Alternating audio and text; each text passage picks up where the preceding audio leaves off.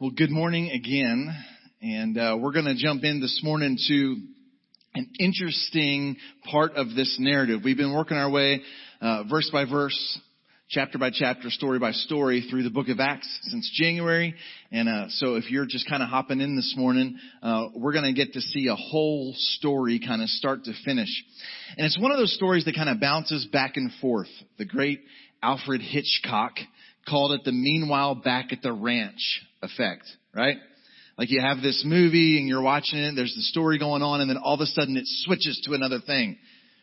And then eventually these things are going to collide. So movie makers now uh, call it either parallel storylines, uh, or they will call it tandem narratives, where this story's building and then all of a sudden it switches to another story, and then eventually those stories are going to kind of come together.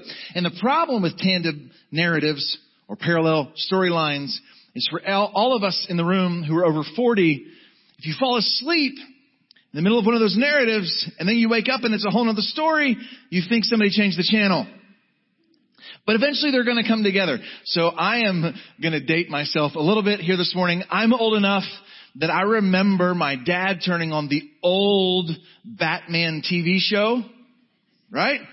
Where in the middle of the story, all of a sudden it would cut to this really quick spinning graphic and the Batman logo would kind of come out at you and the music would go, you know what I'm talking about? Right? If you don't know what I'm talking about, you can literally YouTube Batman transitions and they'll just have a whole collection of where it would switch to this parallel storyline, this tandem narrative. This morning we're going to see in the text a, a tandem narrative and here's the sneak peek. We serve a God who's governing every narrative that's ever existed. He's going to bring them together in a beautiful gospel moment. And so, uh, if you're a guest today, we have a tradition. Before we dive into the text, we hold up our Bibles and say a creed together and a prayer together before we jump in. Uh, and if that's not where you're at in your spiritual journey, then don't feel an obligation to join with us in that today. But if it is, uh, resonating with you, then we encourage you to grab your Bible. Uh, if you don't have one, there's one underneath the seat in front of you. Oh my goodness, I see Corey Corick sitting in the back corner. Hey, how are you? Oh my goodness, it's good to see you. Sorry, haven't seen you in a long time. Okay. So grab your Bibles if you would please. Squirrel. It's a squirrel named Corey. Hold up your Bibles and let's say the creed together this morning. Here we go. The Bible is the Word of God. The truth of the Bible will change my life. Lord, open my heart and awaken my mind and give me grace to respond. Change me for your glory and my joy. Amen. Please turn to Acts chapter 10. Acts chapter number 10. And I'll tell you, we're going to cover this whole chapter today, and it's a lengthy one, but we're going to move pretty quick. Uh, we're going to read most of it together as we're moving through. Um, and so I encourage you to, to kind of dive in. This is just such an, a crucial and important chapter. And I say that a little bit selfishly. Uh, we'll explain why in a minute, but we're going to kind of run through uh, Acts chapter 10 here together this morning.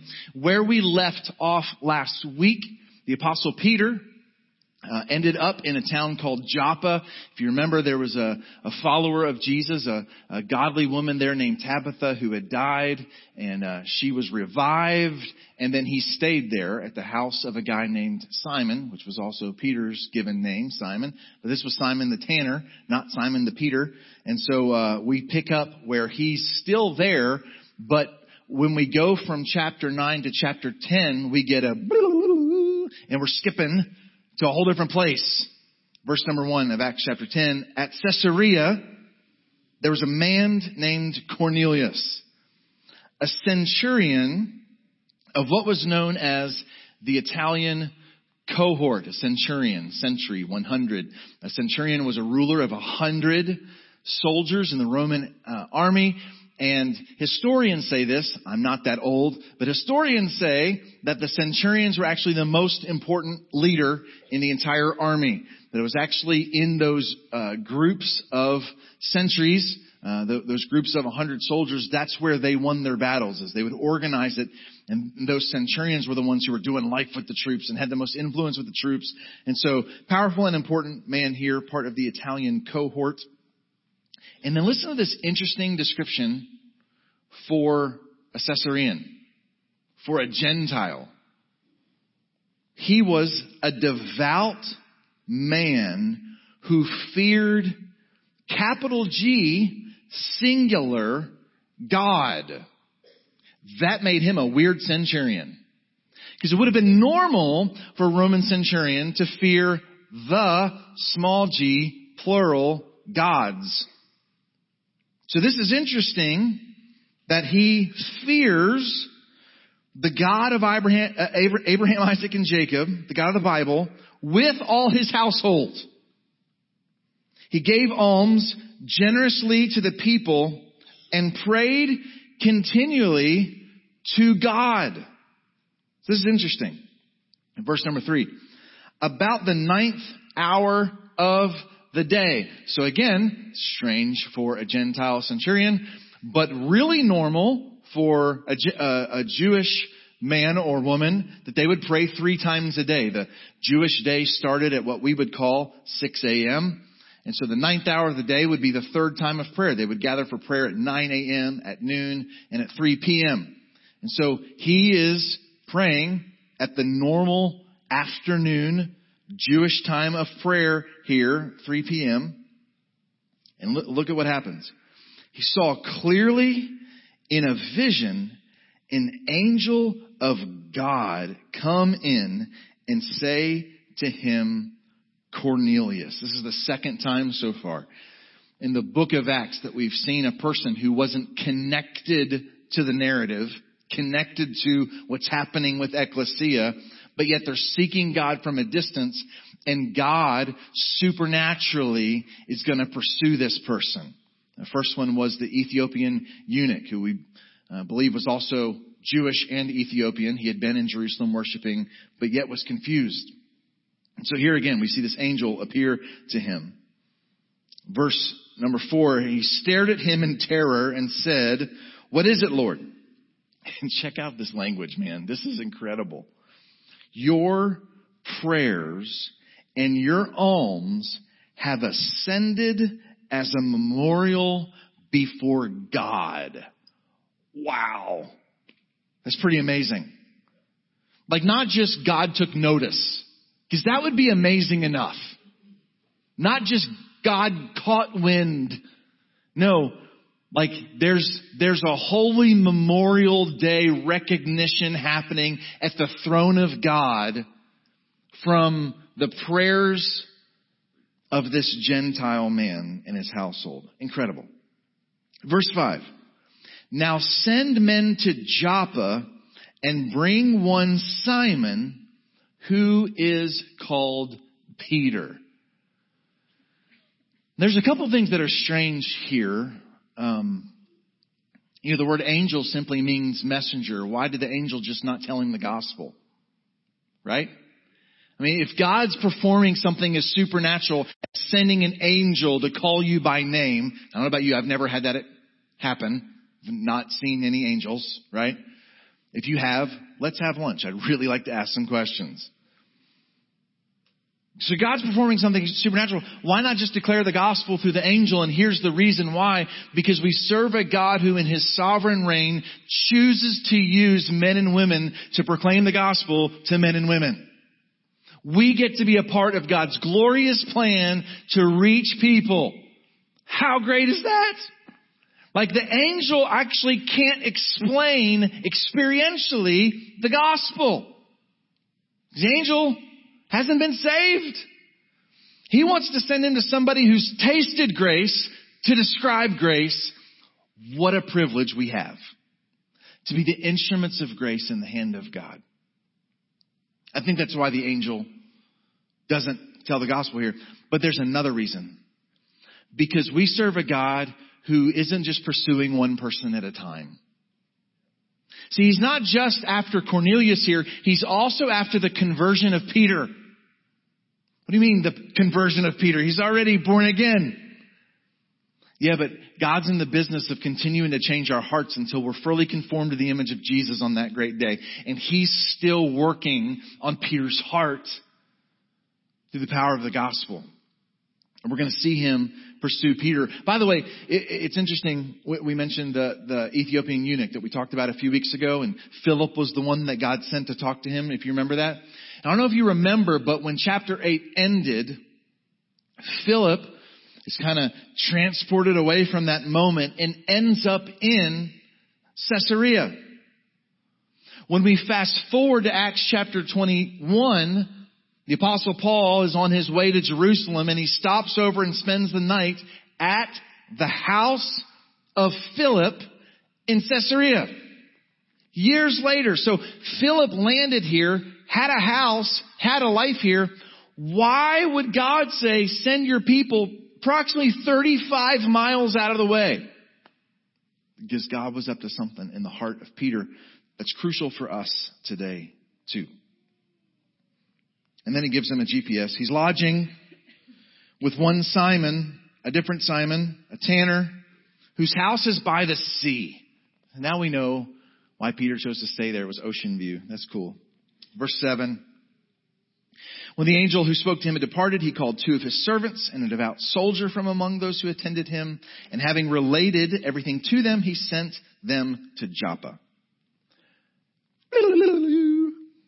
Meanwhile, back at the ranch. Verse 9. The next day, as they were on their journey and approaching the city, Peter went up on the housetop about the sixth hour. So this is the, the second time of prayer in the Jewish uh, ritual prayers. This is noon time. He went up on the housetop about the sixth hour to pray. And he became hungry and wanted something to eat. You ever been praying and your stomach starts growling? You're like, Lord, I'm really sorry. I'm going to have to put you on hold. So he's praying and he got hungry. But while they were preparing it, he fell into a trance and saw the heavens opened and something like a great sheet descending, being let down by its four corners upon the earth. There's a couple words that might seem insignificant, but that are profoundly significant in this next verse. In it were all kinds those two little words are really, really important for this Jewish man practicing his Jewish prayer at the Jewish noon with his Jewish system. All kinds. Now in this image, there were all kinds of animals and reptiles and birds of the air. You know, they say way to a man's heart is through his stomach. right? Well, check this out. There came a voice to him that says, Rise, Peter, kill and eat. Which just goes to show you that being a meat eater is biblical, honors the Lord. And so tomorrow, as you gather around your grill, you're praising the Lord as you consume everything but the hot dogs. We don't know what they actually are. But everything else is good.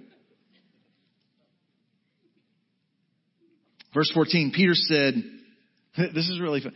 Peter said, by no means, Lord, which is really like, it's hard for us to, to understand how weird that phrasing is. Like, there's no such thing as saying no, comma, Lord. The word Lord means El Capitan, El Jefe. spent last week in the Dominican. Those are the only two Spanish words I know. it means boss with all capital letters. So you kind of can't say no, boss, right? I mean, maybe you try that with your boss. I don't think, well, as bad as the labor shortage is, maybe you can get away with that today, but that's not technically appropriate. And this is why this is hard for him. He said, I have never eaten anything that isn't kosher. That is common, that is not common, that's not clean? Never. Never. I've never eaten anything that is common or unclean. In the Jewish dietary restrictions, the law of God was extremely clear about what you could eat and what you could not eat. And then in this vision, he sees this big sheet. Why a sheet? I don't know. Why four corners? We don't know. One theologian was like, this represents north, south, east, and west. It means the entire, we don't know. But in it, what we do know is there are both kosher and unkosher animals. No, say it isn't so. And God is telling him, eat up. Because he's about to show him this isn't about your diet. This is about your heart towards humankind. All kinds of people. Kosher and unkosher. Jew and Gentile. And, and here's the reality.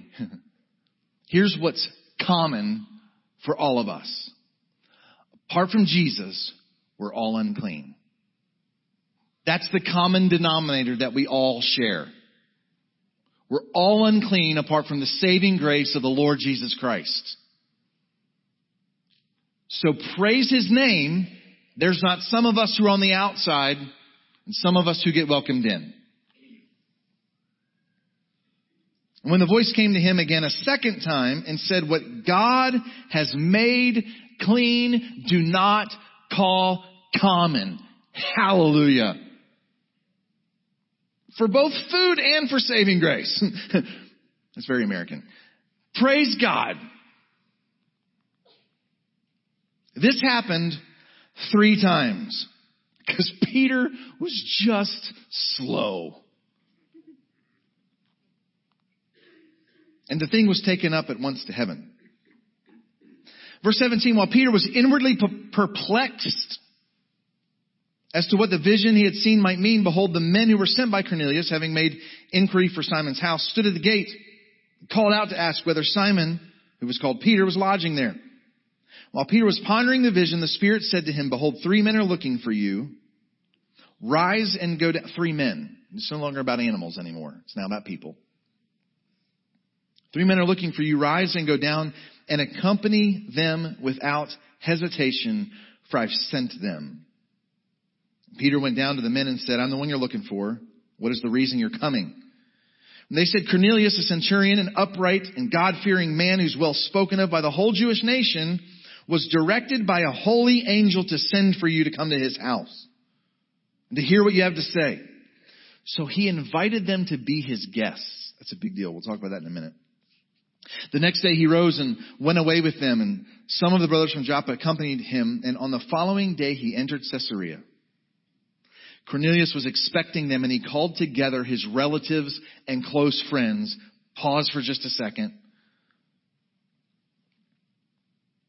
That centurion might have been a great leader of his 100 soldiers, but there's no higher calling than being a family member or a friend of a person who's walking with the Lord.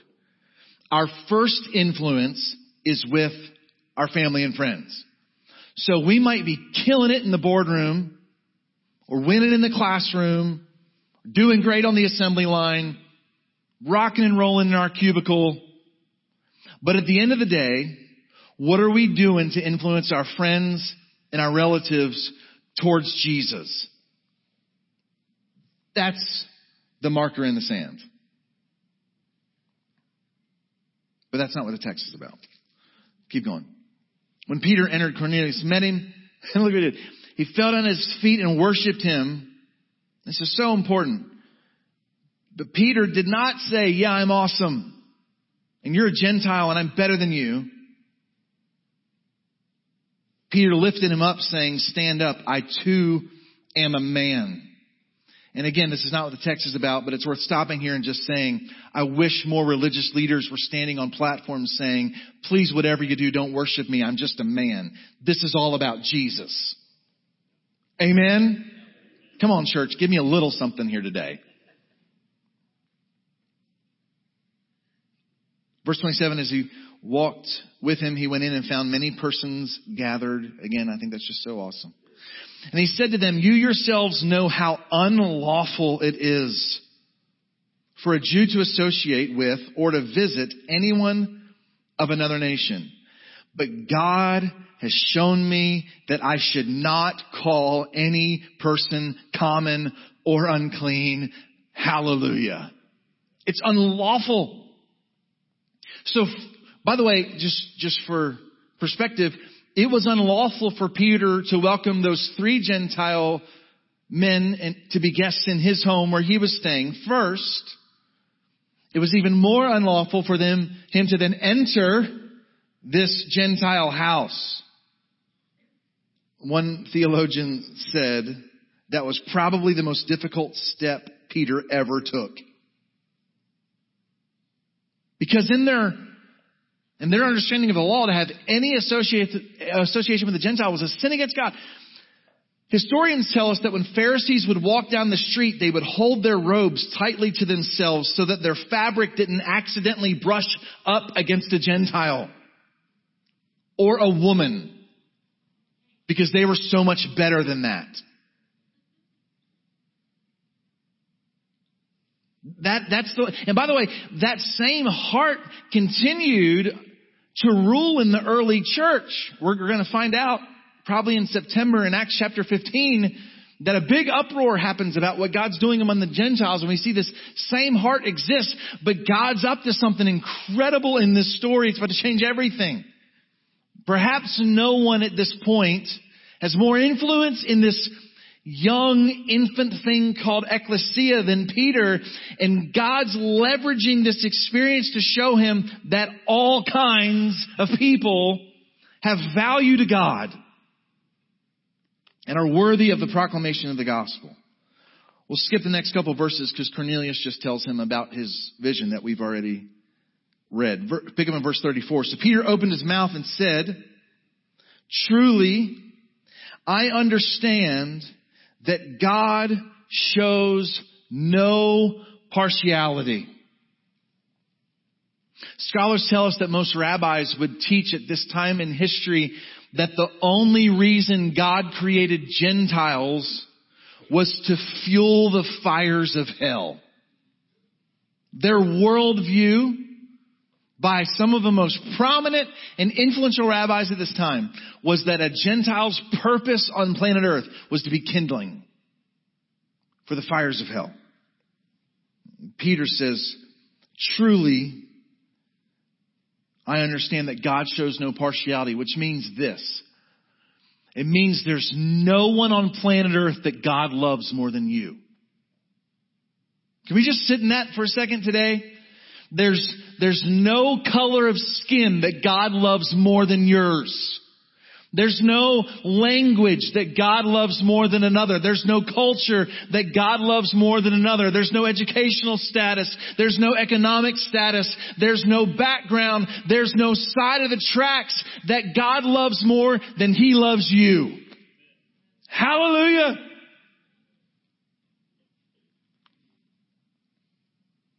Verse 35, but in every nation, among anyone who fears him and does what is right and is acceptable to him. As for the word that he sent to Israel, preaching good news of peace through Jesus Christ, he's Lord of all.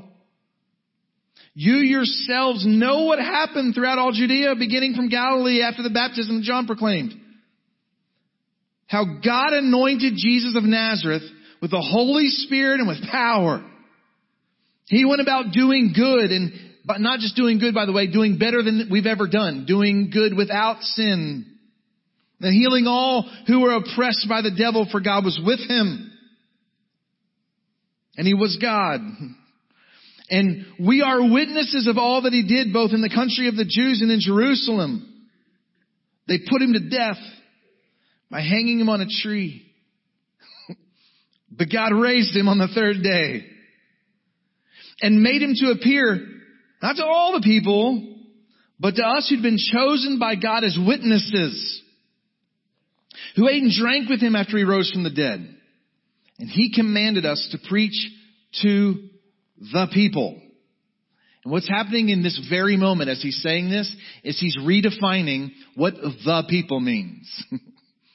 it doesn't just mean Jewish people. It means everybody with a pulse.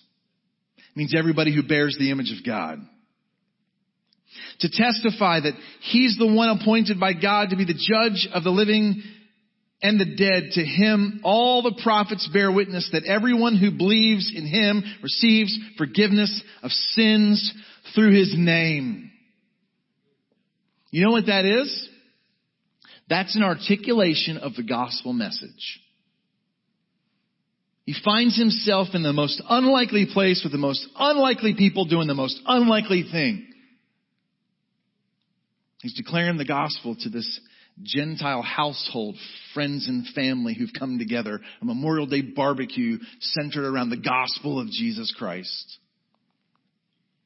Verse 44, while Peter was still saying these things, the Holy Spirit fell on all who heard the word. All who heard the word.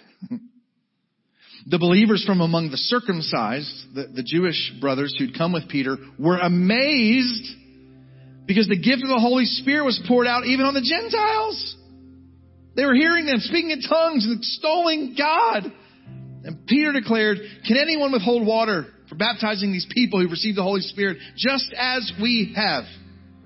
And he commanded them to be baptized in the name of Jesus Christ. Then they asked him to remain for some days. You see in this incredible story, for the first time yet, we see not just glimpses of, but carried out, that the gospel is for everyone, for all kinds of people. How great is that?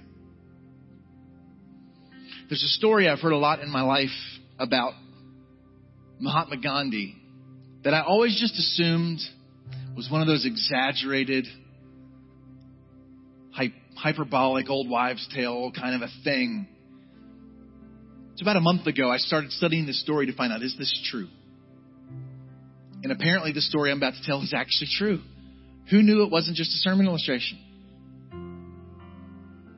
If you're not familiar with who Gandhi is, I don't know what rock you've been under, but pretty influential leader in human history.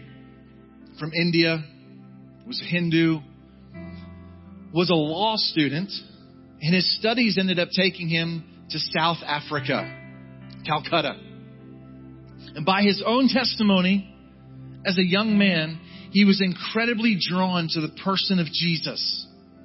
He was incredibly drawn to the teachings of Jesus and to the ideals of Christianity. Specifically, he was enamored with the Sermon on the Mount and believed it could change the world. By the way, I agree with him. Hmm. But he believed specifically that Christianity and the teachings of Jesus and specifically the Sermon on the Mount were the answer to the problem. What problem? The caste system in his people.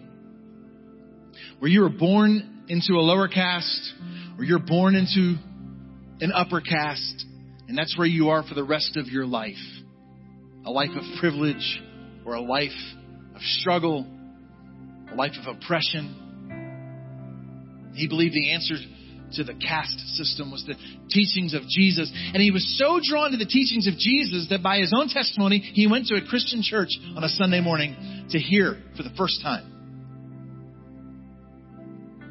He says that he was met at the door by a white skinned South, South African who told him, You need to go find a place to worship for people with your brown skin.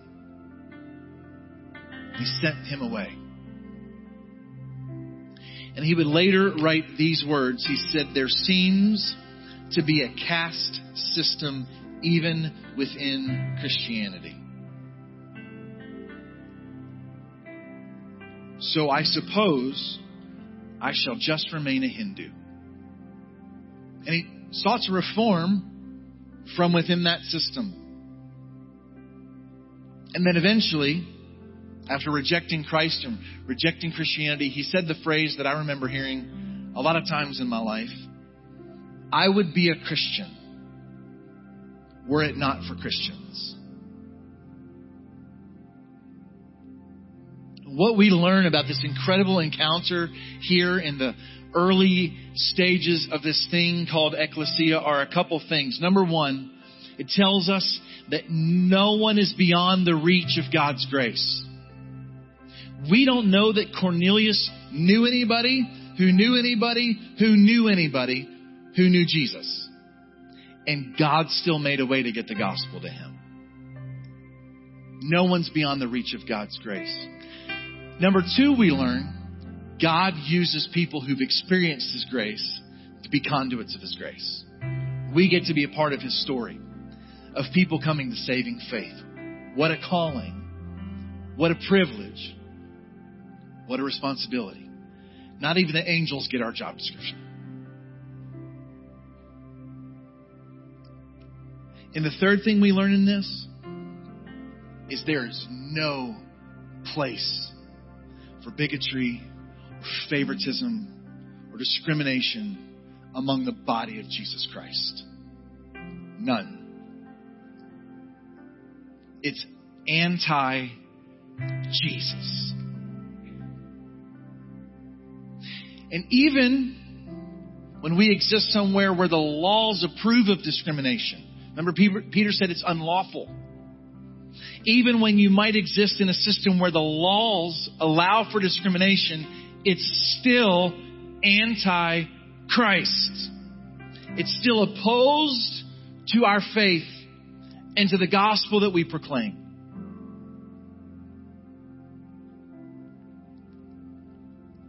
In the last two weeks, we've seen glimpses of a lot of hate.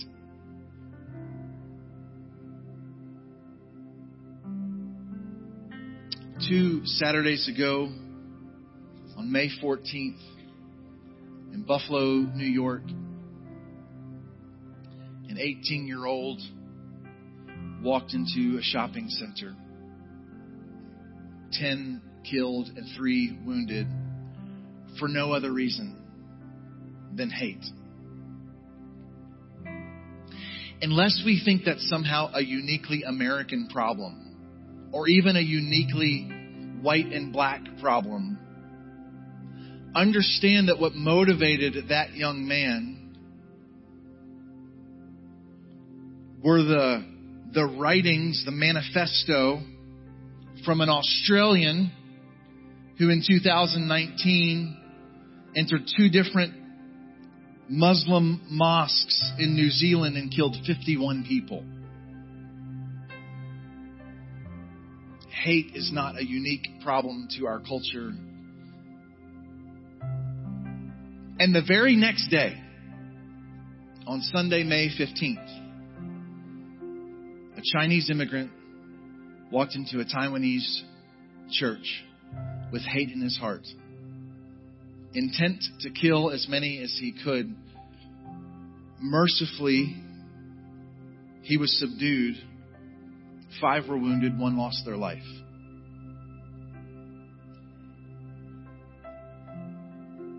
And then nine days later, in elementary school,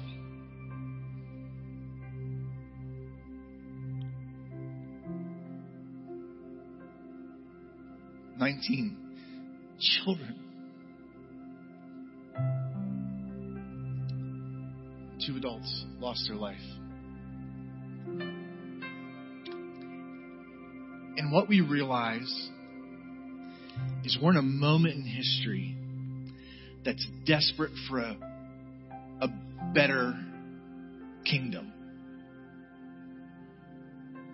a greater narrative.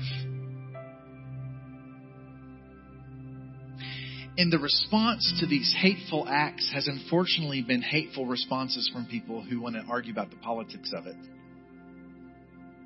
People who proclaim Jesus on their social media are proclaiming hate for people who disagree with them politically in this moment.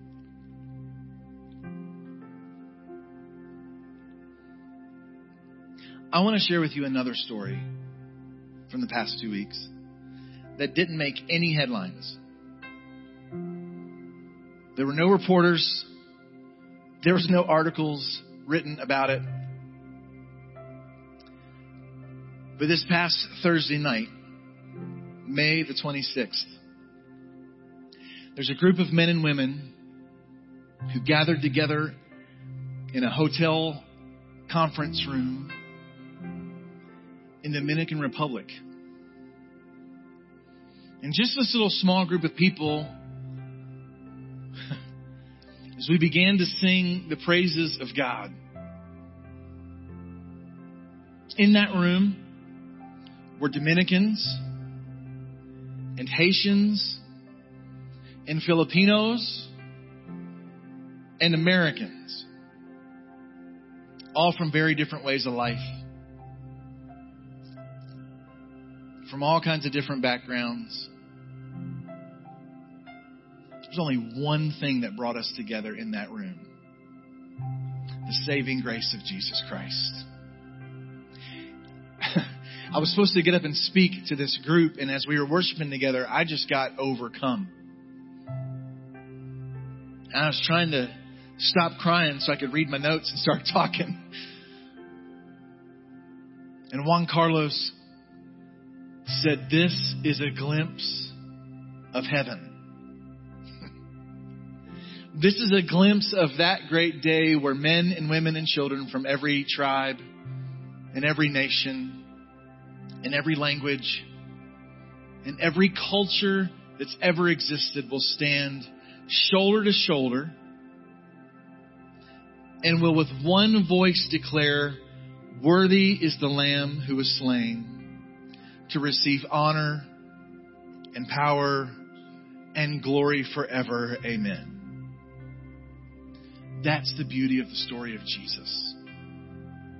And let me just tell you why this chapter is so important to me selfishly. If you remember, I said that at the beginning. Here's why. Because I'm a Gentile. if Acts chapter 10 didn't happen, heaven couldn't be mine. this is how the gospel made its way to the end of the earth. It's how the gospel showed up in your zip code. And it's the only hope that the gospel will continue to advance in our generation. Is that those of us who exist in this moment in the story of God will see that we are not at the job that we've been placed by accident, but on purpose. You don't live on the street that you live on on accident, but on purpose. You're not raising the kids you're raising on accident, but on purpose. You're not related to the people you're related to on accident, but on purpose, so that we might point them to the saving grace of Jesus Christ. Because God's still building for himself a people. And there's still hope in the story of Jesus. And even as we navigate difficult conversations to come about the politics of hate, may we be the reasonable voices of self control, of clear thinking, so that we might, by God's grace, not win political battles, but win hearts and minds for Jesus Christ. The hope of the Metroplex sitting in this room today. That might feel like a big badge to wear. That might be intimidating to you. But I believe with all my heart the hope of the story is sitting in this room. Somebody brought the message to you. Whose life has He placed us in that we might carry it to them?